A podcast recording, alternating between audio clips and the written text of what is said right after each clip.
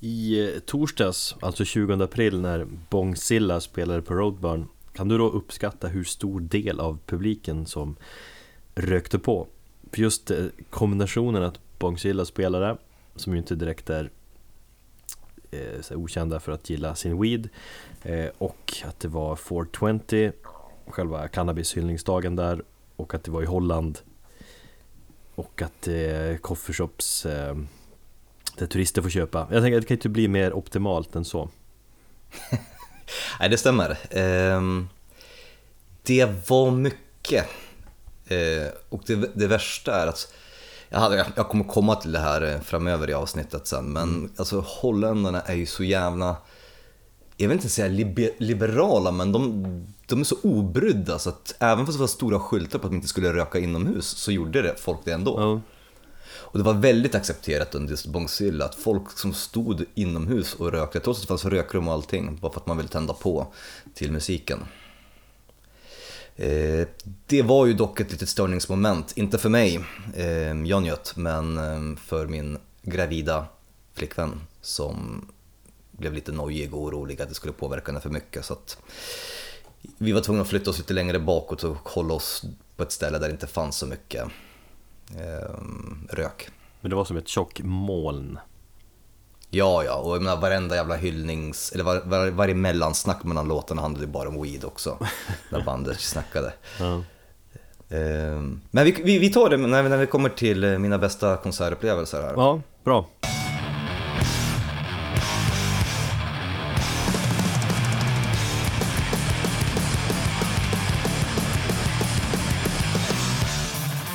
Du lyssnar på Metalpodden, välkommen! Avsnitt 48 I ordningen ja. Jättesnart avsnitt 50 ju. Ska vi ha någon, något jubileum eller? Ja men det måste man ju ha, det är ett fint och mäktigt tal, det hör väl till att göra någonting. Jag tänkte att vi slår på stort när det blir 100 men man kanske kan göra en specialavsnitt och bli 50, det är ju snart. Jag har en liten idé spontant så vad vi skulle kunna göra, men det får vi snacka om senare När ingen hör Absolut mm. Men vi gör någonting eh, Men eh, hur mår du annars då efter din helg i Tillburg? Hårfestival i tre dagar och är sliten, glad, nöjd och deprimerad Eller? Eh, får... Ja, deppig var jag ju Igår var jag i en riktig eh, ångestnoja. Eh, ingenting var kul och jag klarade inte av ens att fatta riktiga beslut trots att jag var tvungen att göra det på jobbet. Eh, det släppte inte förrän där på kvällen men eh, idag känns det betydligt bättre. Mm. Men jag hade räknat med det. Ja. He hela söndagen så gick jag omkring och bara liksom försökte insupa den sista stunden av ledighet för jag visste att imorgon så kommer det här komma, jag kommer ligga i fosterställningen eh, på köksgolvet liksom. Och mycket riktigt. Jag känner mitt psyke så pass väl och min ångestproblematik. Det är väldigt ofta du ligger i den där fosterställningen. Mm, det är kanske lite mer billigt talat ja. än, än Eller? Det hade varit jävligt kul om du la dig på golvet i fosterställning Det har hänt det också Men det, jag mår bra, mm. tack för att du frågar. Hur mår du själv? Jo, jag är helt okej okay. Alltså dina, mm. din uh, roadburn-genomgång får vi återkomma till mm. eh, Först ska vi snacka om lite annat Nej men det, det det, det är bra med mig. Jag tog det ganska lugnt i helgen då, till skillnad från, från dig kanske, eller till massa andra som var där nere i Holland. Eh, jag grävde lite i trädgården, var på Ikea. Jag såg det. Vad såg du? Att jag var ute... Att du höll på i trädgården? Får jag la upp någon händelse på det eller? Ja. Ja, härligt. ja men så var jag hos grannar och blev bjuden på käk och öl och spelade lite Mass Effect.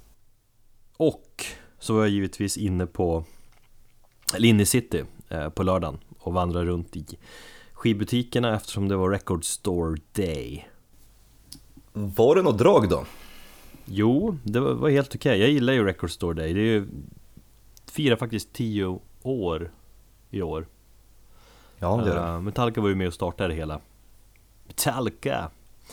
Eh, då de spelade i en skivbutik där i San Francisco och sådär. I samband med det. All right. Men det riktas ju mycket kritik till eh, Record Store Day. Uh, Framförallt att det är de större skivbolagen som tar upp allt utrymme liksom med, med massa nypressar hit och dit. Ja, för det började ju som eh, egentligen en grej för små independentbolag. exakt. Att man skulle stötta dem. Ja men det är det som är grundtanken, att hylla din lokala skivbutik som har det Som kämpar på liksom Stötta Ehm, så, och, och, sen har det ändrats så att det blir väldigt mycket. Det, det, ja, det är massa nypressar som Som ligger där i skivhyllorna.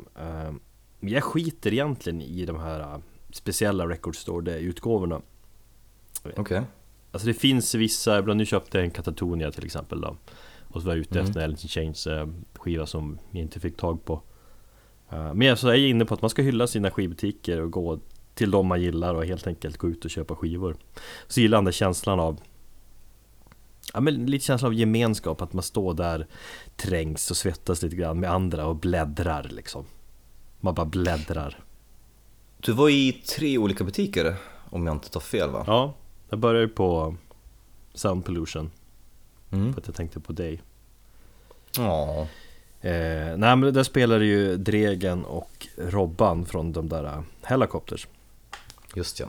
De eh, feta högtalare spelar jävligt högt så att eh, jag träffade ju Fredrik där.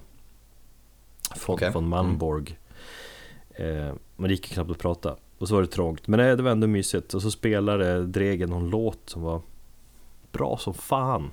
Men jag, jag hade tänkt gå fram och fråga vad det var men det, det vågade jag inte riktigt. Han höll på att snacka med andra och höll på att signa grejer och sånt där. Var det någon ny låt eller? Nej, utan han bara DJade. Men det var någon jävligt svängig rocklåt liksom. Så gick jag till Bengans. Då var det ju Det är inte lika hårdrockigt då, då. Men det var, det var en lång kö till Veronica Maggio. Eh, Man fick ju senaste skivan designerad så. Mad, Maggio, säger man så? Maggio Maggio, hon är ju italienskt efternamn. Då är det väl Formaggio? För Maggio, Maggio Ipiri bapiri bapiri. Ja Där köpte jag nya Caltoluna liveplattan Oh, Years in a Day. Som är svinbra faktiskt Kul att du nämner det för att jag har, eh, jag har den helt digitalt mm, på datorn. Ja Och du har vinylen. mm, I massa vassa vinyl, orange, exklusiv, limiterad och så vidare Mm. Ja men bättre än jag trodde, de gör ju liksom om låtarna lite live, tyngre, långsammare och mer doom så Mm, just det. Så det var ett trevligt köp Sen, tredje butiken gick jag till, eller gick, åkte till Mickes CD och vinyl Klassiska skivbutiken där i, i Hornstull Just det. Som bland annat med i en Entombed-video faktiskt Jag tror jag vi har pratat om. Ja, det har jag säkert nämnt Ja men där är det alltid så gemytlig stämning och så bjöds det på kex och läsk Jag tog, Kex. jag tog ju läsk då eftersom jag inte dricker kaffe Och kikade igenom hårdrockshyllan sådär ehm, Och småpratade lite med folk, det var ju någon sådär uh, Bajen kille som kom in och snackade Det är jävligt bra skit och sådär Så just den där Hmm. känslan Istället för att, eh, som du då som sitter på din eh, digitala skivsamling hit och dit och bläddrar eller klickar i ensamhet så känner man lite gemenskap med andra skivköpare sådana här dagar. Så det är kul. Det här kanske inte hör till, till ämnet, men just det här med gemenskapen och det har jag faktiskt funderat väldigt mycket på. Eh, och speciellt under min, eh, alltså, min vistelse i, på Roadburn. Det att, där känner man ju en jävla så- gemenskap. jo, men jag ville inte känna någon gemenskap. Jag ville inte vara där bland andra människor. Jag ville inte prata med någon. Jag ville inte interagera med någon annan egentligen. Jag ville egentligen bara vara för mig själv. Okej. Ju- Och jag har funderat på det där, det är någonting nytt som har liksom, jag har märkt hos mig själv att jag börjar mer och mer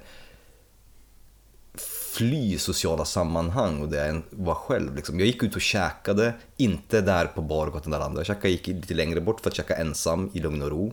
Jag behövde den här personliga sfären runt omkring mig för att ibland blev det för påträngande med så mycket människor. Då kände jag bara, nej nu kan jag inte andas, nu måste jag gå bort härifrån.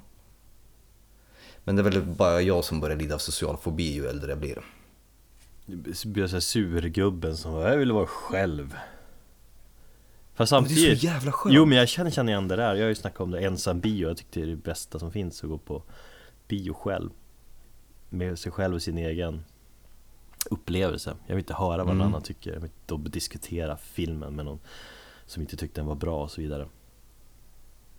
Ibland vill man bara vara själv. Men fan på Roadburn handlar det ju Eller handlar om, men för mig är det så jävla kul att träffa folk och sådär Jo, jag vet, men det var kanske också um, på grund av att...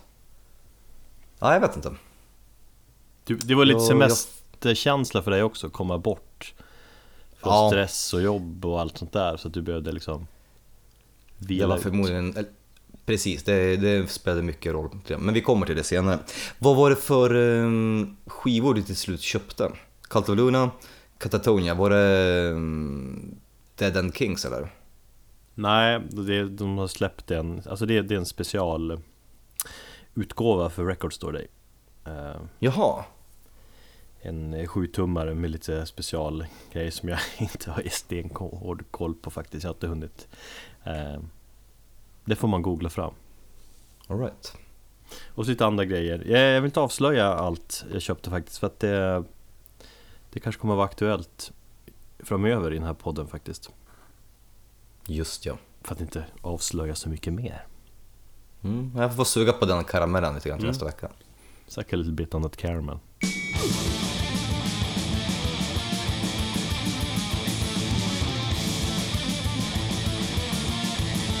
Du eh, tittade framåt lite här till sommaren, vad som eh, vilka skivor som ska släppas. Oftast är det ju under hösten som de här eh, stora releaserna kommer. Väl, Just ja. det är då de här skivbolagen Nej, inte alltid. Ja men ja, men på våren liksom då Inte så ofta på sommaren väl? Någon rätt så stor release brukar, eller stor och stor, eller eller intressant release brukar dimpa ner. Men kanske inte mitt i, mitt i juli utan det är så var juni eller augusti. Men ja, de bästa släppen sparas väl till våren eller alternativt september, oktober. Precis, i regel brukar det vara så. Men eh, I regel ja. Mm. Jag tycker att fan, det är intressanta grejer som släpps nu i sommar också. Jag tycker det är så intressant med, alltså skivor som släpps på sommaren har en, har en eh, väldigt stor chans att bli en favorit. Alltså på sommaren är man ju oftast glad och har roligt och dricker öl och hela den grejen. Och om man har en, en liksom skiva som släpps som får vara, eller fungera lite som ett soundtrack till den tiden så brukar den oftast växa väldigt mycket. Absolut, det håller jag fullständigt med. Eh, Så jag har kollat lite vad som släpps och jag har hittat en, eh, eller min gyllene trippel eh, skivsläpp här som jag peppar mest. Tre band som jag också har som gamla favoritband. Jag försöker ju ofta hitta, eller det är mitt grundtänk, att hitta nya intressanta grejer och inte fastna i sina gamla favoritband hela tiden. Mm. Att man bara hela tiden går tillbaka till dem. Men det, det har jag gjort i det här fallet. Och jag tror att det kan bli rätt spännande i, i de här tre fallen. Så jag tänkte nämna tre band som släpper nytt i sommar som, är, som jag som gamla favoritband och som jag tror att kan bli jävligt bra. Men eh, när du säger sommar, menar du då att alla släpps under samma månad? Eller i sommar som i perioden, ja jag vet inte, juni till augusti? Jag tror att alla de här äh, tre skivorna ska släppas här i juni, juli. Åh oh, fan, okej. Men sen kan jag ha lite fel ute. Men, ehm, men jag är ganska säker på att det, det är så. Låt höra. Mm. Första skivan då eh, Eller första bandet, det är Monster Magnet som släpper nytt Som jag pratade om också tror jag För något avsnitt sen när jag, när jag pratade om eh, skivan Power Trip Ja. Och sen dess har jag peppat upp mig själv som fan med Monster Magnet Jag har lyssnat på så här poddintervjuer med Dave Windorf och läst lite intervjuer och grejer Så att jag är jävligt laddad för en ny Monster Magnet-platta eh, Där har han sagt också att eh, Efter att han de senaste tiden har han snöat in sig liksom på det här psykedeliska spaceandet så har Jag ska den här skivan vara mer rak, mer rakrock, med bredbent. Carlingsrock. Carlingsrock typ. Exakt, man ska gå vidare på att eh, dieseldoftande och så vidare. Vad heter den då? Ja det är inte eh, officiellt Är det officiellt vilket datum den släpps då? Ja, alltså den är ju mixade grejer, ska komma i en eh, maj-juni release. Ja, säger de sådär då kommer den komma sent i höst. Jag har väntat på en skiva som fan i ett halvår eh, skulle släppas i eh, mars, mitten av mars. Skivan är fortfarande inte klar. Nej, men det är alltså de ska ut och spela festivaler och grejer, så de, kommer, de vill ha den ute i samband med det. Okay. Det är ofta så de gör också. Ofta börjar Mm. man ju liksom turnera strax innan och så. Eh, Men det var ganska länge sedan Magnus släppte en nytt, alltså ett riktigt studioalbum. Det var 2013 där med, med Last Patrol.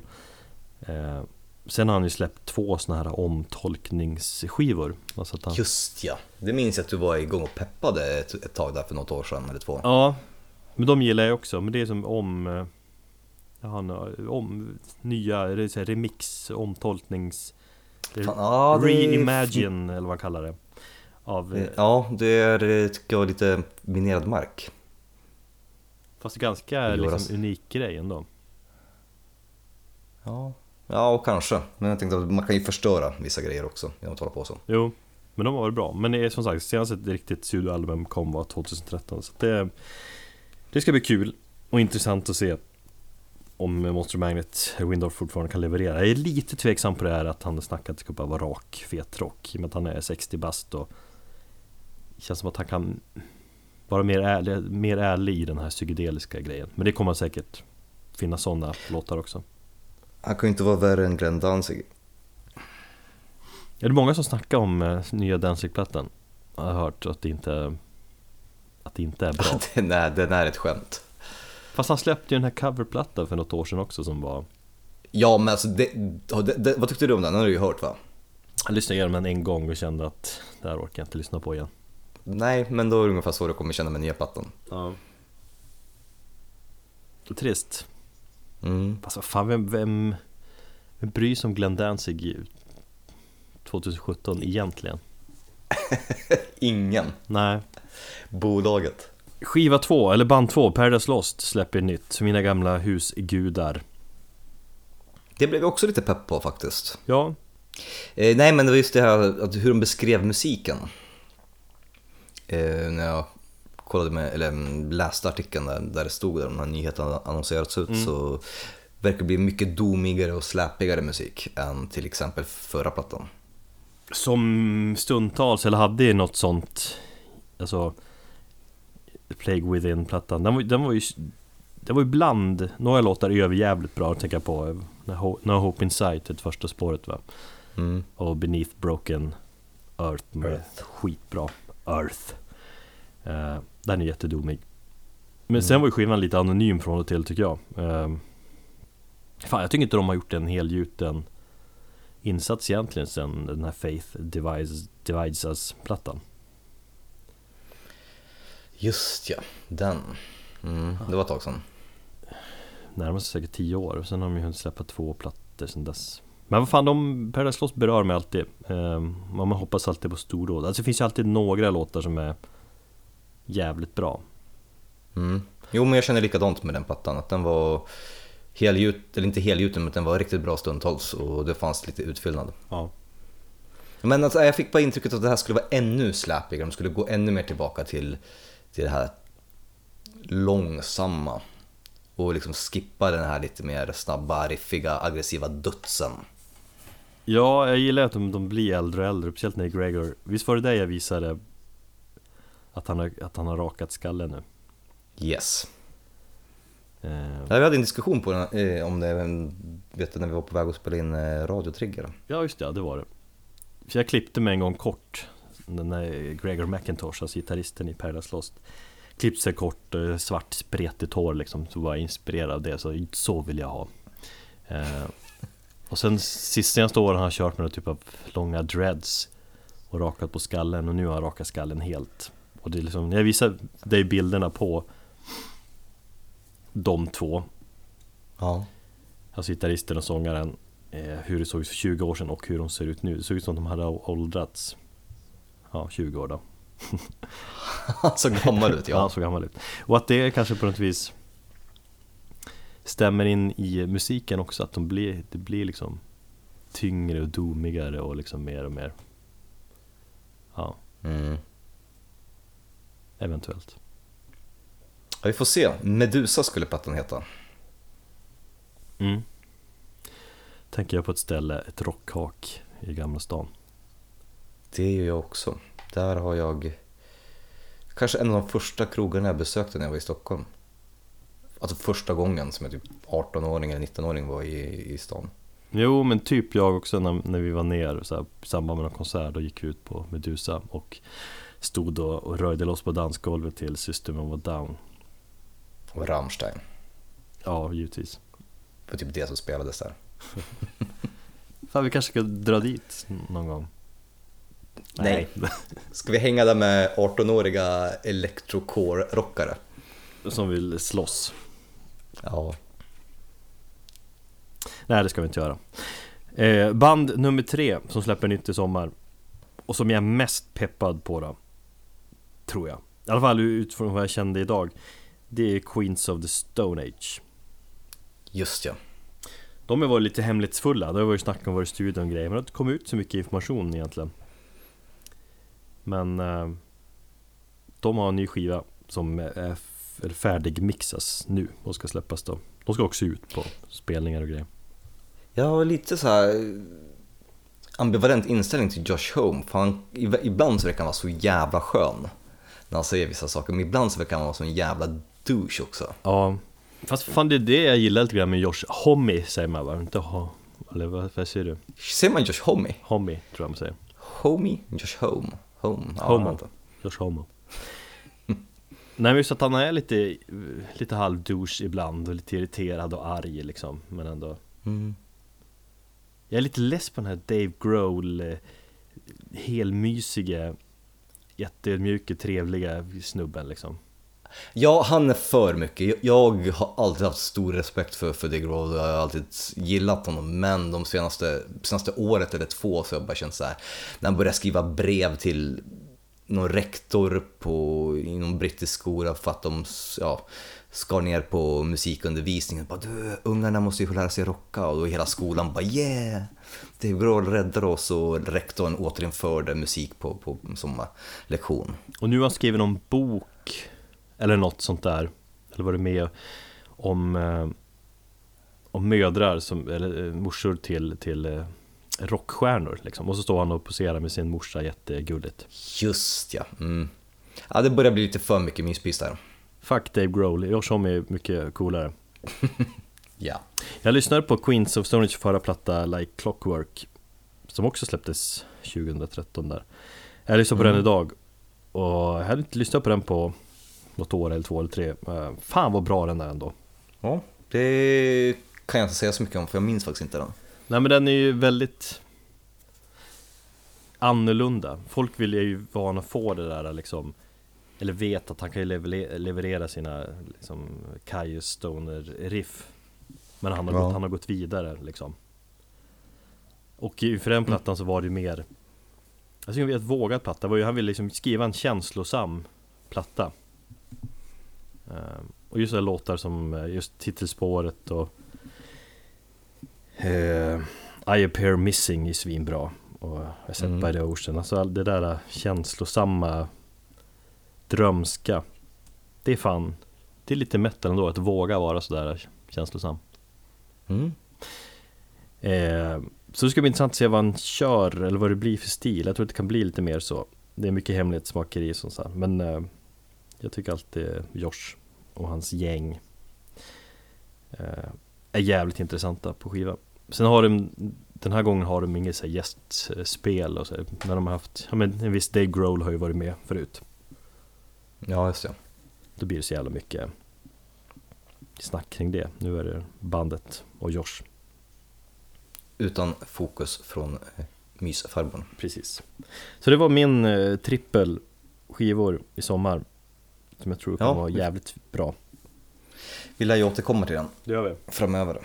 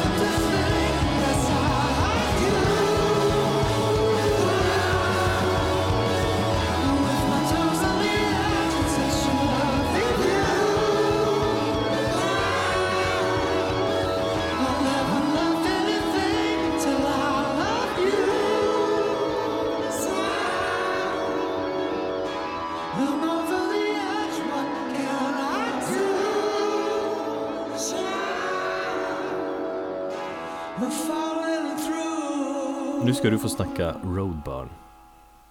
Och du är väldigt nyfiken på allting kan jag väl tänka mig.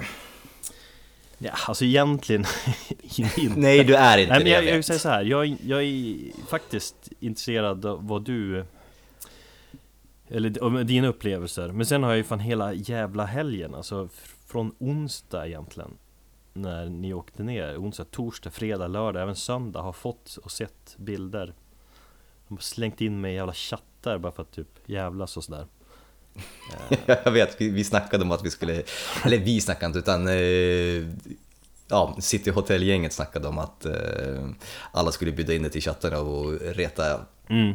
Fast det var ändå, kändes ändå så lite kärleksfullt att folk tänker på mig och sådär men mm. Det var... Nej, jag vet inte, det- close up åter missar man så missar man roadburn Så jag är lite deprimerad Ja, tack vare det Jag är typ sugen på fan att dra på lördag och se Watain och Tiamat och betala tusen spänn för det Bara för Kostar det så mycket? Ja, det är den här festivalen, Stockholms Slaughter Helvete. Eh, nej men vad, vad ska jag säga? Ehm, det jag tänkte göra var att prata lite om mina upplevelser, var första gången jag var i Nederländerna.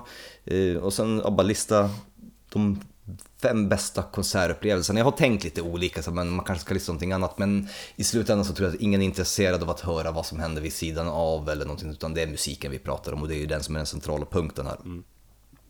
Så jag kommer lista fem bästa konserterna helt enkelt. Eh, så här, tre personliga grejer. Eh, fan vad lugnt det var i Tillburg. Och det är förmodligen därför, som vi snackade om tidigare, jag hade sån jävla ångest att komma tillbaka till Stockholm och hetsen. Det var bara så lugnt, det var fint, det var ja, väldigt annorlunda stad. Det är liksom arkitekturen när man tittar på mm, byggnader och sånt där. Det är som en blandning mellan engelskt, danskt, tyskt och lite hobbit. mm, Jo men så är det ju där nere i för det kunde vara liksom ett modernt hus byggt och sen helt plötsligt var det ett jävla halmtak på det. Men allting var så här jättefint, så var det så här trimmade häckar och just den här vägen från där vi bodde. Ja, jag hade ju ingen aning om att jag hade bokat hotell. Eller jag visste ju vart hotellet låg, men jag visste inte att det låg utanför stan och att man var tvungen att ta en annan buss. Utan jag trodde att det var, låg betydligt närmare. Så det var ju en halv mil in. Vi gick några gånger. Men när vi var där första året så bodde vi i Oystervik, tror jag det heter. Eller Oystervik, något sånt där. Eh, Då dit fick man ta Alltså det var ju stationen bredvid med tåget. Ja, Men jag tror inte jag tror så det var- långt bodde ju inte ni kanske. Nej, som sagt en, en halv mil utanför, det gick att gå ner på typ 50 minuter. Vilket var jättemysigt att, kolla in stan jag älskar liksom, varje gång jag hamnar i en ny stad så brukar jag oftast be, vandra till fots bara för att kolla in det. Jag tycker det är det bästa sättet att upptäcka en stad på. Ja, Eh, som staden var mysig, holländarna, som sagt de är ju jätteliberala, de verkar mest så obrydda om, om det mesta. Det var liksom så här, folk omkring i sin egen lilla värld och, och liksom brydde sig inte så jättemycket om, om vad andra gjorde. jag tror allmänt att Till- Tillberg är väl en studentstad Tror jag, har jag fått för mig. Så det, Men det verkar ju vara bra Sådan.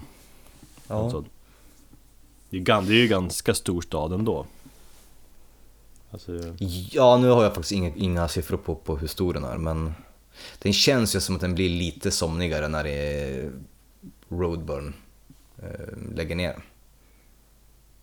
ja men, Absolut Men nej, det var 207 som sagt 000 invånare 107 000. 207 000 207 000, okej. ja. Det var den större än vad jag trodde. ja. Nej men som sagt, maten. Jag kan inte riktigt påstå att det blev festivalmat till, till ja, det stora hela. Och sen som sagt, det är andra gången jag åker på festival eh, med en gravid flickvän. Första gången var Stockholm Fields 2000... Vad fan var den? 2014 var den. Festival och festival men ja Ja, men... Ja, och sen så den här gången. Men det var ju inte, som, ja, det var ju inte planerat så att vi var tvungna att göra det bästa under förutsättningarna vilket betydde att, att jag inte kunde till exempel Jag är faktiskt glad att du inte, på något sätt inte var med, för jag tror du hade kunnat hetsa mig till att göra en massa dumma saker. Om du hade åkt ner och ensam. Då hade vi fortfarande inte bott ihop så att... Nej, men jag tror fortfarande du hade hetsat mig. och jag kände att jag behövde inte, jag behövde inte det utan... Ingen Ja, som Erik sagt. som kommer med, med rom eller... Ja, precis. Mm. Nej men vi tog det, blev liksom, det blev en semester, vi försökte göra lite sightseeing i den mån vi gick. Eh, Min tjej började redan få problem med, med ryggen och ja, illamående och konstant äta så att vi var ju tvungna att planera allting liksom, efter i så tre timmars intervaller. Bara, här måste du äta, det vet vi. Här måste du vila, här måste du göra det. Bara för att liksom kunna hålla upp tempo, för vi var ju ändå, vi höll ju på ändå fram till 1-2 på, på, på, på natten. Mm. Ehm, Så att det blev som så att vi fick prioritera bort vissa grejer och vi fick ehm, lägga mer krut på annat. Så att det var några band som jag till exempel inte fick se som jag, jag kan, ja, det kände jag lite synd, typ eh, Batushka. Jag tyckte det var hur bra som helst med köerna in till kyrkan. Hade tydligen ringlat sig långa redan en timme innan. Kim och Kristin, eller det var inte i kyrkan, de spelade på um, Kuldesack, så var det, tror jag. Nej, de spelade i kyrkan, så var det. Det var Miss Pyrming som gjorde ett hemligt eh, överraskningsgig i, på Kuldesack. Eh, och det var så här, ja men det, så man var, ut, var tvungen att vara ute i god tid. Ja men vad fan, alltså Med. Jag resonerar som så, alltså de där banden som drar så jävligt mycket folk, man måste vara ute typ en timme innan eller en halvtimme innan De kan man skita Mm. i ibland liksom Eh, det hör ju till att missa band också, man kan ju fan inte se allt Nej, absolut inte. Men som till exempel som Kim sa, bara man, när får du någonsin möjlighet att se Batushka spela i en kyrka igen? Förmodligen aldrig. Nej men ja Eller chansen är väldigt lite, eller att han skulle komma till Sverige. Det är väl kanske om Kraken skulle liksom boka dem. Mm. Vilket i och för sig var en stor möjlighet. Men eh, nej, My Undying Bride var vi tvungna att skippa trots att jag ville se dem bara för att vi ville få bra med platser och vara ute i god tid inför Despair. Så det var ju en avvägning man var tvungen. Så det blev lite så här att man var tvungen att kompromissa med sig själv och så var man tvungen att kompromissa med, med, med flickvännen och ja, Caroline då. Så att Mm. vi kunde få det att gå ihop. Så därför blev det, det blev inget hetsande. Jag var aldrig full. Jag drack som mest jag tre öl en kväll. Fan vad trist ändå Nej, för att jag var inte, jag var inte i behov eh, av att dricka eller bli full. Plus jag kände också så att man var ju så jävla färdig. För det första som hände när vi kom till hotellrummet, det var ju att vi bara kollade på varandra, så kollade vi på sängarna och bara, kan vi inte bara sova i fyra dagar? Två trötta småbarnsföräldrar liksom. mm. Eh, Nej men jag fattar, det blir en liten annan grej när, det, när du har med din gravida tjej som sagt ja, och tanken var ju att vi skulle åkt ner dit och inte varit gravida. Men så att ja, därför blev det så att jag hängde aldrig med någon utan vi, vi hängde oss lite för oss själva. Vi åkte ju ner tillsammans med Kim och Kristin och ehm, ja, jag hade kanske lite mer gemensamt med dem när vi snackade om musiken och vilka band vi ville se för att uh, medan de här City Hotel-gänget var mer inför Doom, Stoner och Heavy Psych-musik. Så de sprang ju väldigt mycket på sådana spelningar. Men vi träffade, man träffade ju på folk hela tiden. Ja, Och småpratade lite grann, jag träffade Aron några gånger. Eh, Han var väl full? Snackade. Han var full ja. Fast ändå ganska sansad. Ja, alltså det var inte så jävla mycket skriveri i chatt den chatten vi har, vår Roadburn-chatt som vi har haft några år. Det var jävligt lugnt. Så jag har inte fått några liksom Jag har inte hört någonting från varken Fred eller Aron, lite Lite trist ändå. Men jag fick känslan att det, ja. Men man har fått känslan att det var ganska lugnt från deras håll också. Mm. Nej, så att, eh, ja. Vet, man gick upp bargatan, käkade lite eh, festivalmat. Så att jag, jag har inte testat på något speciellt holländsk mat. Det ve- veganska eller vegetariska utbudet var väl sådär. Det där Satan Chefs var rätt bra, men det var så jävla populärt. Och de sålde ju slut på alla ingredienser bara de första timmarna. På torsdagen. Och sen så var vi liksom, var de tvungna att beställa in nytt. Så det fanns ju ingenting att käka för folk. Nej. Så var jag tvungen att springa omkring och leta efter vegetariska hak och sådär. Så det är lite omständigt på det sättet. Men eh, saker som vägde upp i alla fall, eh, det var ju som sagt musiken. Det var människorna, en ganska så öppen attityd. och jävligt avslappnad. Som sagt, ingen som brydde sig. Nej men som sagt, hotellet var, var skitbra också så vi funderar nästan på att åker vi ner nästa år eller året efter nästa gång så, så tar vi hellre det här hotellet lite grann utanför stan. Och... ehm, Men Karo är också cykla positiv att åka ner igen och så. Ja, hon vill ju åka ner redan nästa år men jag vet inte riktigt hur hon hade planerat att göra det med ett sju månader spädbarn. Mm. Bara, vi löser det på något sätt. Ja, absolut. det kan vi försöka göra. Mm. Men det får vi se. Men eh, nog pratat om det. Eh, ja, innan vi går vidare på min lista på de bästa, fem bästa konsertupplevelserna så finns det en upplevelse som slog allt. Och du vet du vad det är Erik? För det skrev jag till dig. Du har skrivit upp det här också. Morgonbajsen. Det var något helt fantastiskt. Du vet, man har bara käkat festival och skräpmat i en hel dag. Alltså den här befrielsen på morgonen dagen efter. Att rensa var- skiten ur systemet liksom. Ja men det var, det var... Det var nästan nå- någonting gudomligt över det. Jag har aldrig varit med om någonting liknande. Ja, ja, det är så jag vill ta till stora ord för att beskriva den här, så här lugnet, man kunde få sitta på toaletten i lugn och ro utan att ha någon unge som skriker eller så här, man var orolig, bara, vad fan, nu är han och klättrar på köksbänken och håller på att leka med köksknivarna. Bara att de kunde få slappna av i lugn och ro. Det är väl mycket det som spelar in. Men allmänt är ju så på festival, då brukar man ju Ja, det brukar vara skönt att rensa allt från, från gårdagen så. Mm. Men sen brukar man kanske inte ha världens bästa mage då heller när man har druckit mycket öl och ätit mycket dålig mat hela tiden. Jag har jättebra festivalmage, vilket är jättekonstigt för jag har väldigt risig mage i, i, vanligt, i, i, i som vanliga fall. Du ska alltså börja, du ska dricka mer belgisk öl och äta mer festivalmat. På riktigt, äter jag skräpmat så, så får jag aldrig ont i magen. Äter jag nyttig mat så får jag alltid ont i magen. Sallader och skit och fan vet jag, råris och couscous.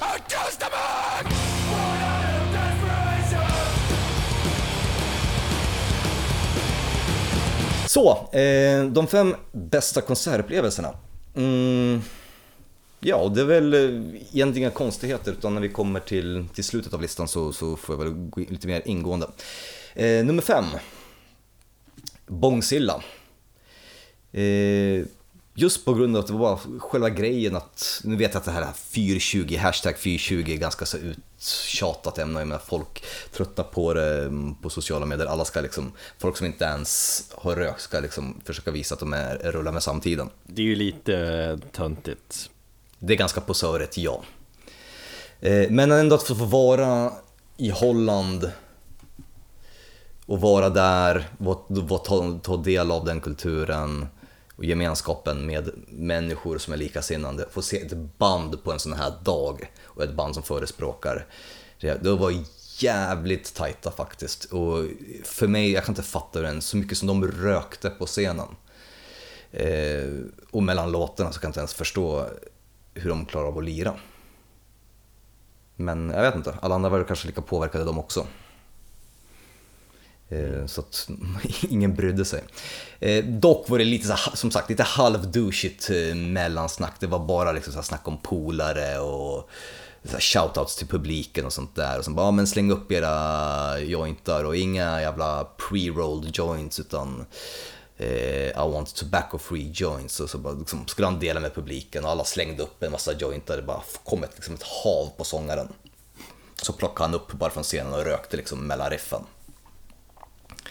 Men det var jävligt coolt och de var faktiskt jävligt tajta så det får bli, det, det kommer faktiskt bli en minnesvärd upplevelse som jag mm, kommer förmodligen komma ihåg väldigt länge. Fan, jag vet hur mycket turnerar de egentligen? För det, det är ju ett band som man verkligen eh, har velat se ett tag också. Jag vet inte, har de varit i Sverige? I Stockholm? Jag tror inte det. Det känns som att de, de spelar Var, var det, det var Bong Ripper som krockade med Bellwitch, inte Bongzilla. De spelade på Nalen va? För typ två, tre år sedan. Ja, så kanske det var. Jag tror det var Bong Ripper. Ehm, det är svårt att hålla koll på de där bongbanden. Det finns några stycken. Ja, nej men som sagt, är, jag är glad att jag fick se dem faktiskt. Plats nummer fyra. Eh, Slowmatics. Satan vad de var tajta och helvete vad högt de spelade. Och jävligt tunga eh, va? Ja, sjukt tunga. Folk har ju snackat om Conans spelning på Het Patronat, var det förra året eller förra, förra året som en av de tyngsta som någonsin har funnits? Eller som folk har hört, Mark har ju pratat om det, Johanna du har väl också sagt det? För, för, förra var det. För, för, förra, ja. Eh, Jag har ingen aning om hur det lät jämfört med det här, men det här var alltså så sjukt, alltså basen.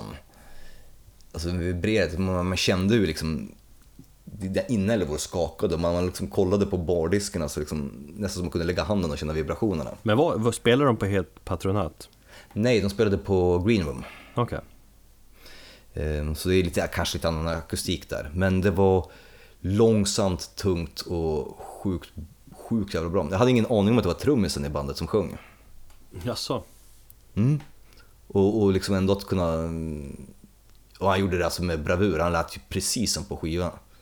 Coolt. Så att, mm, så att det var ett band som jag har följt ett tag ändå, men som jag kanske inte har direkt varit så super, super ehm, begeistrad över. Men nu när jag fick se dem spela, och sköna liksom Belfast-killar liksom, och jätte liksom, trevliga liksom, mellansnacket. Liksom, ingen, ingen form av posörande eller inget douche, utan var bara ja, men, tack. Så jätte, eh, jätteödmjuk över att de fick spela här. Bara, ja, jättekul att och, och få ta del av den här roadburn-upplevelsen. Jag såg någon bild, det var, ja, det var säkert Marco såklart. Han går alltid och söker upp sina favoritband och på, poserar med dem. Alltså en Mm, just gruppbild. Då såg de ju genuint liksom ändå mysiga ut liksom. Ja, men absolut. Men de var mm, verkligen supertrevliga killar. Eh, sen så var ju John Davis, så heter han från Conan, eh, gästade ju på en, på en låt också. Okej. Eh, det var så kul för att halva spelningen hade gått eller någonting, så bara, men nu ska vi spela vår sista låt. Jag bara, vänta, han har ju bara spelat tre eller fyra låtar, det är fan halva kvar. Ja, men ska vi köra den längsta sist liksom med honom. Som var ändå relativt långa låtar. Men känner också att, att eh, det brukar ju vara så att skivan växer jävligt mycket också. Ja, För nu när du går tillbaka och lyssnar så hör du och ser liksom skivan på ett annat sätt. Så tänker du på den konserten och så. Mm, absolut. Ja, de inledde ju, om jag inte tar helt fel, så inledde de med första spåret från senaste skivan, Future Echo Return, som tycker jag är svinbra. Eh, Så absolut, jag lyssnade faktiskt på den två gånger i morse. Eh, Plats tre. This Fear. Eh, Det var skitbra. Det var egentligen den spelningen som jag kanske hade peppat mest och sett fram emot mest. Eh, Anledningen till att den ligger på en tredje plats och inte på en första plats för att helheten med de två nästa band som jag kommer nämna eh, var större, de spelade på större scen så de hade mer helhet med, med hela upplevelsen medan Sphere ändå var bara ett, ja, men ett rockigt krustband på, på, på en liten, liten scen som bara röjde loss. Hur var Tompa? Hur Tompa var? Mm. Var han glad? Ja, det förstod jag att du ville veta. Nej, han var inte glad. Eller han, han log inte så mycket utan han var jävligt förbannad och röjde på rätt, rätt fint. Plus att jag fick sett, jag har sett en annan sida av honom för jag har bara sett honom i At the Gates och andra band, aldrig på den här liksom punksidan. Ehm, han hade någon sån här lite Iggy Pop-dans nästan. Men vet, vet, han svängde lite på höfterna upp med, eh, med händerna i sån här fab pose i luften liksom. Och det, tycker jag bara, det var en grej som jag aldrig hade sett hos honom, för jag har bara sett honom stå där vet, springa fram och tillbaka med, med, med kepsen och, och bara le och, och vara jätteglad och bara kom igen. Och hytta med Stopp näven sådär. Ja, ja precis. Och bara vara superglad. Här var han lite mer bara liksom, lite tillbakadragen, lite mer introvert och, och, och, och bara levererade fullt ställ. Uffe Och- Cederlund, han är ju ganska jävligt anonym och han stod mest på sin sida va? Ja, han stod där på, mm, på sin sida och eh, ja, som körde, körde på. Ja Fan då, den spelningen jag velat se Men alltså, alla har ju snackat om att de var jävligt bra, att det var en grym spelning Mm. De måste ju själva känna det också, det måste ju Det lär bli mer grejer, mer gig och sånt Ja, ja, men det är precis som jag sa i förra avsnittet. Det här verkar vara en ny start. Ja, Sen så var de det en ny start på en ny platta platta eller om det är några gig eller någonting. De har ju legat på, på, på is på grund av att alla haft andra projekt att ta i tag. Men de verkar ha hittat lite tid igen. Mm. Så jag hoppas definitivt på, på mer. Och som sagt, sjukt många bra låtar. De körde Everyday Slaughter, de körde mycket från, från senaste plattan, Get It Off, Testament och de där. Så att, många hits och Alltså det mycket röj. Ja, sån här musik, det är sånt jävla röj live ju. Det var så jävla mycket folk som bara morsade. Och, och stage-divade. Det var någon kille som så jag sprang upp ena scenen vid Uffe, sprang över scenen bakom gitarristen och Tompa och typ gjorde en så här Jackie Chan spring längs väggen och hoppade ut i publiken. Okej, Och inte ens när musiken spelade utan det var i mellansnacket. cool. Ja, så det var kul. Ehm, ja, ehm, sjukt nöjd är jag med den. Och, och också en spelning som jag kommer bära med mig jävligt länge. Mm. Nummer två och ett eh, har jag dividerat lite grann hur jag, hur jag, vilken plats jag ska lägga dem på. Eh, till slut så vann hjärtat eh, före hjärnan. Eh, på plats två så har vi Amenra. Eh, anledning, de hade jag faktiskt satt som etta först för att jag tyckte att de levererade festivalens bästa spelning. I form av, alltså en, de körde över det totalt, det var så jävla brutalt. Jag tror fan jag inte har hört någon musik som har varit brutalare än så. Det är liksom deras, och, det, och den här, liksom, vad kan man säga, progressiva, lite eh, ja, hardcore crust sludgen som de kör. Eh, jag har aldrig varit speciellt supersåld på den. Jag tyckte det har varit bra i, i intervaller, men de har ju ett gäng skivor Alltså, under karriären. jag har knappt hört dem, jag, jag lyssnade på dem när de spelade på Roadburn förra gången då jag missade dem då. Mm. Eh, Men sen kände jag att jag får se dem live någon gång och så missar jag dem nu så att jag ska fortfarande inte lyssna på dem. Nej men som sagt, det här är ett band som Det känns som att de Jag- kommer fram på ett annat sätt live. Absolut, och, och den här sångaren stod nästan hela tiden med ryggen vänd mot eh, publiken. Det är så jävla snyggt. Eh, ja, det, det kanske är ett enkelt knep, men alltså fan vilken jävla inlevelse det var. Bara se honom konstant stå. Så han vände sig om lite, lite då och då och sjöng mot, men ofta så stod han med, med ryggen mot och vänd mot trummisen och så, så, så, stod han lite halvt hukad och liksom så här, gungade fram och tillbaka mellan, också mellan skriken. Och sen mot slutet så drog han av sig eh, sin t-shirt och då hade han ju ett stort så här, mm, jag vet inte om det keltiskt eller någon form av kors på ryggen. Jag det också så här, och så står det liksom medmusikanterna eller de andra bandmedlemmarna på sidan av. Alla liksom enhetligt svartklädda och så är det bara så här stroboskop som bara blixtrar hela tiden i takt med eh, skittunga riff och liksom så här, som bara går i fem minuter ungefär. I- Liksom likadant hela tiden. Jag har ju sett ganska många klipp på, från den spelningen, så var visuellt och ljusmässigt jävligt snyggt. Ja, det var det. Och det, var, det kändes som att, alltså, det är ju, alltså man var så jävla utmattad efter den spelningen för det var så mycket intryck och de körde verkligen över. Jag mådde nästan dåligt. Bara för att det var så jävla mörkt och hårt. Mm. Och det är därför jag satte den på andra plats för på första platsen så fick jag så mycket kärlek av musiken att eh, Då grät du. Ja. Eller hur? då, ja, jag fällde några tårar. Och lite grann på att jag tänkte på dig också faktiskt. Manlig kärlek. Vad fint. Eh, Baroness. Eh, just på grund av att eh, det var totala motsatsen till Amenra. Eh, det var, medan Amenra kanske låter musiken tala för sig själv och bara inte snackade någonting mellan låtarna och bara lät showen och allt det vara centrala så var Baroness mer av en lite mer rockkonsert där det var lite mellansnack. John Dyer Basley tackade mot slutet och jag hörde ett ganska så fint tacktal där han liksom ödmjukt tackade alla människor som hade kommit, att de, han, hade fått ta del av det här och han, var verkligen ödmjuk inför allting. Mm. Precis när vi var på väg i, till tåget på, på söndagen så såg jag dem på hotellet. Jag ville gå fram och ta en bild, men han stod och pratade i telefon och tänkte jag, nej fan. Annars hade jag varit kung och fått en bild med honom. Det var väl en av få gånger då du skrev till mig under en konsert. Det var när de spelade. Ja, På grund av gitarristens headbangande. alltså fan vad snyggt han headbangade, jag blev så jävla kåt av det. Ja.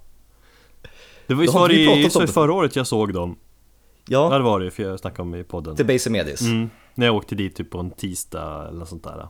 Mm, just ja. Och en av årets bästa liveupplevelser för mig. Så jag vet exakt. Fast lär jag lär jag varit mäktigare såklart då, men fan, jag, de, alltså, de Barons är skitbra. Men det var så mycket kärlek, det var fin manlig kärlek. Det, kan, det är så lätt att det kan bli douchigt, att det kan bli lite macho när, när, när det är bara män på scen någonting. Men det här var bara fint. Och de del som han gitarristen och John de stod ibland liksom och, och körde solen och riffade loss med rygg mot rygg lite så här, lite halvposigt men de är lite glimten i ögat och ändå liksom så genuint man såg att de tyckte om varandra och så tyckte jag att John också hade ett jävligt skönt, för han är ju så lång och smal. Så han är lite så annorlunda scenspråk, han hoppade skitmycket liksom, ett jämfota studshopp. Det känns som att de, de kommer kunna växa ännu mer. De känns som ett spontant liksom arena rockband. Ja, För att de är sånt jävla bra liveband och har så många bra låtar. De tror jag på. Det är fan framtiden. Ja, men det tror jag definitivt. Ehm, och det som rörde mig, det var faktiskt två eh, spår. Det var deras Shock Me, den låten. Jag, jag lipade ju när jag hörde den, den låten. Ja, du ser, fan. Ja, då, vi, vi, är inte, vi är inte så olika du och jag. Nej. Just för att den låten handlade ju om den här olyckan de hade för några år sedan. Var det en bussolycka eller? Ja. Där de båda, eller det hela bandet hamnade ganska på sjukhus, det var lite oklart om de skulle komma tillbaka. Sen så var det någon, deras gamla basist hoppade av eller någonting för han, Jag tror att de bytte ut både trummisen och basisten. va? så kanske det var. Jag för mig att det var någon som inte pallade och inte ville eh, köra turnélivet efter det för att han blev så skraj av den här upplevelsen fick honom att tänka till att han hellre vill prioritera familjelivet. Ja, ja, något sånt. Eller det hände ju grejer där i alla fall i samband med. Mm. Och liksom hela den här grejen hur John har beskrivit hur det är svårt att komma tillbaka och han aldrig trodde på, på bandet längre, trodde det här var slut liksom. Och, och han sjunger liksom i refrängen Shock me, I needed a surprise. Hur han liksom menar på att vara vaksam inför livet och, och, och liksom att hur livet kan ta konstiga plötsliga vändningar helt plötsligt, liksom, bara på en sekund och, och totalt kasta om dig. Ja, otroligt snygg låt faktiskt. Mm, så att eh, den var fin. Och sen så eh, var det näst sista spåret från Purple, eh, If I must wake up, eh, would you stop the rain? Den tycker jag är jättefin. Mm. Den har ju lite grann så här balladaktig eh, ja, känsla över sig, även om den inte är speciellt balladig i sig. Men, ja, men då liksom, det är så här, men måste jag vakna? Men eh, ja, jag vill inte, låt mig få sova här i fred, men kan åtminstone liksom, sluta låta det regna i mitt liv. Och, ja, men då tänkte jag lite grann på, på, på ja, din situation och sådär. Ja, Och vad, du, och vad du har gått igenom och då kände jag på något sätt att för först, för ja men du, alltså jag kunde dela din, din upplevelse med, med Baroness som du hade i höstas och då, jag, jag förstod det som du förstod när vi pratade om det senast. Om du hänger med i mitt resonemang. jag hänger med. Fan vackert. Mm. Så det blev, det blev, eh, det var någonting som trillade ner på lätten där och bara fan, här, eh, nu fattar jag liksom. Och så kände jag på något sätt att trots att du inte var där så, så kom du, så var du där om jag nu ska låta så pass blödiga. Mm. Du var med mig i musiken och i tankarna Erik. Ja men det, Och det... det- Det, det värmer. Ja men det är fint när, när eh, musiken kan liksom binda ihop världar och, och, och kulturer från, liksom, trots att man inte ens är där och skapa en gemenskap. Och det, det är det fina. Mm. Ja det är fint. Så att Baroness, eh, jag tycker vi ska avsluta också med, eh, med Chockmin. just Shock Me-låten och ja, att bara som en liten varning att vara alltid uppmärksamma på att livet kan kasta en åt ett helt annat håll än vad man är beredd på. Mm. Nu kan vi lämna Roadburn för den här gången och du ska inte behöva känna mer ångest och vi kan börja peppa nästa år, ja, om ungefär 11 månader. Alltså vi ska Om det- peppa festivalen om, om två år. Ja, eller om två år kanske det blir då. Ja, vi får väl se. Hur det blir framöver. Ja. Eh, fan då, jag vill ju på gå på konsert. Nu blir jag ännu mer sugen. Men just det, jag hade ju två frågor. Eller två konserter som jag undrar. Såg du eh, Sub Rosa? Nej. Ehm, och vad fan gjorde jag inte det för? Det, det är också något som jag grämer mig väldigt mycket för. Det har ju jag många bara- snackat om.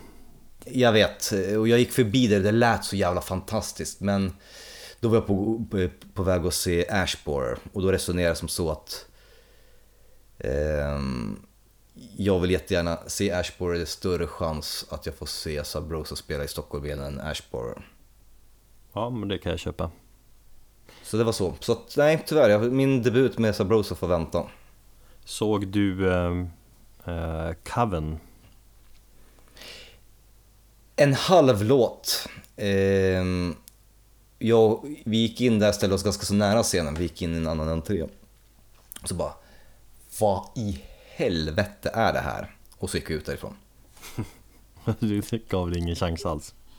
Nej, men jag, jag litar på mitt eh, mina, eh, liksom, blixtomdömen. För att det var väl ganska få människor som eh, tyckte att det var bra. Folk gick dit bara för att se, se liksom, ett kultband, men det var ju ganska pajigt. Tydligen så var gitarristen och, eller gitarristen och basisten de stod ju bara där och bara, vad fan håller de på med? Hon gick omkring i en så här överdramatisk pose och tog fram ett fan vet jag, om det var en dödskalle som hon skulle sjunga i och sådär. Och man bara åh. Så folk sa det, det var bara, det var jättepajigt. Känns som en som karaoke. Fast de räknas väl som världens första riktiga så här, sataniska band. Det gör de absolut. Och de Men har det en var låt inte som heter. Black Sabbath som så in, innan bandet Black Sabbath bildades så skrevs, eller släpptes den låten. Ja, men det tror jag, det stämmer. Nej, men det fick jag skita i. Okej, sen hade jag några frågor till, eller några till också som jag inte kommer på nu, så det skiter vi. Men eh, bra, bra gen- genomgång. Härligt! Ehm, nästa eh, gång så bjuder vi på, på lite roliga nyheter. Och lite en utmaning som vi har fått, Mm. eller hur? Ja, Får vi prata om det mer framöver. Eh, nu vill jag gå och sova, jag för att också. jag är fortfarande lite trött. Mm. Så eh, tack för att ni lyssnade, hoppas ni tyckte att det var kul att ta del av Roadburn, ni som inte var där. Och var ni där och tyckte att det var roligt så, eller ja, håller med, eller om det var någonting ni tyckte att jag missat eller någonting så får ni gärna höra av er och dela med er av era egna historier och erfarenheter. Eh, till dig Erik så säger jag godnatt och till er andra så säger jag ta hand om er, nu blir det Baroness Shock Me. Och jag säger, eh, jag säger hej då.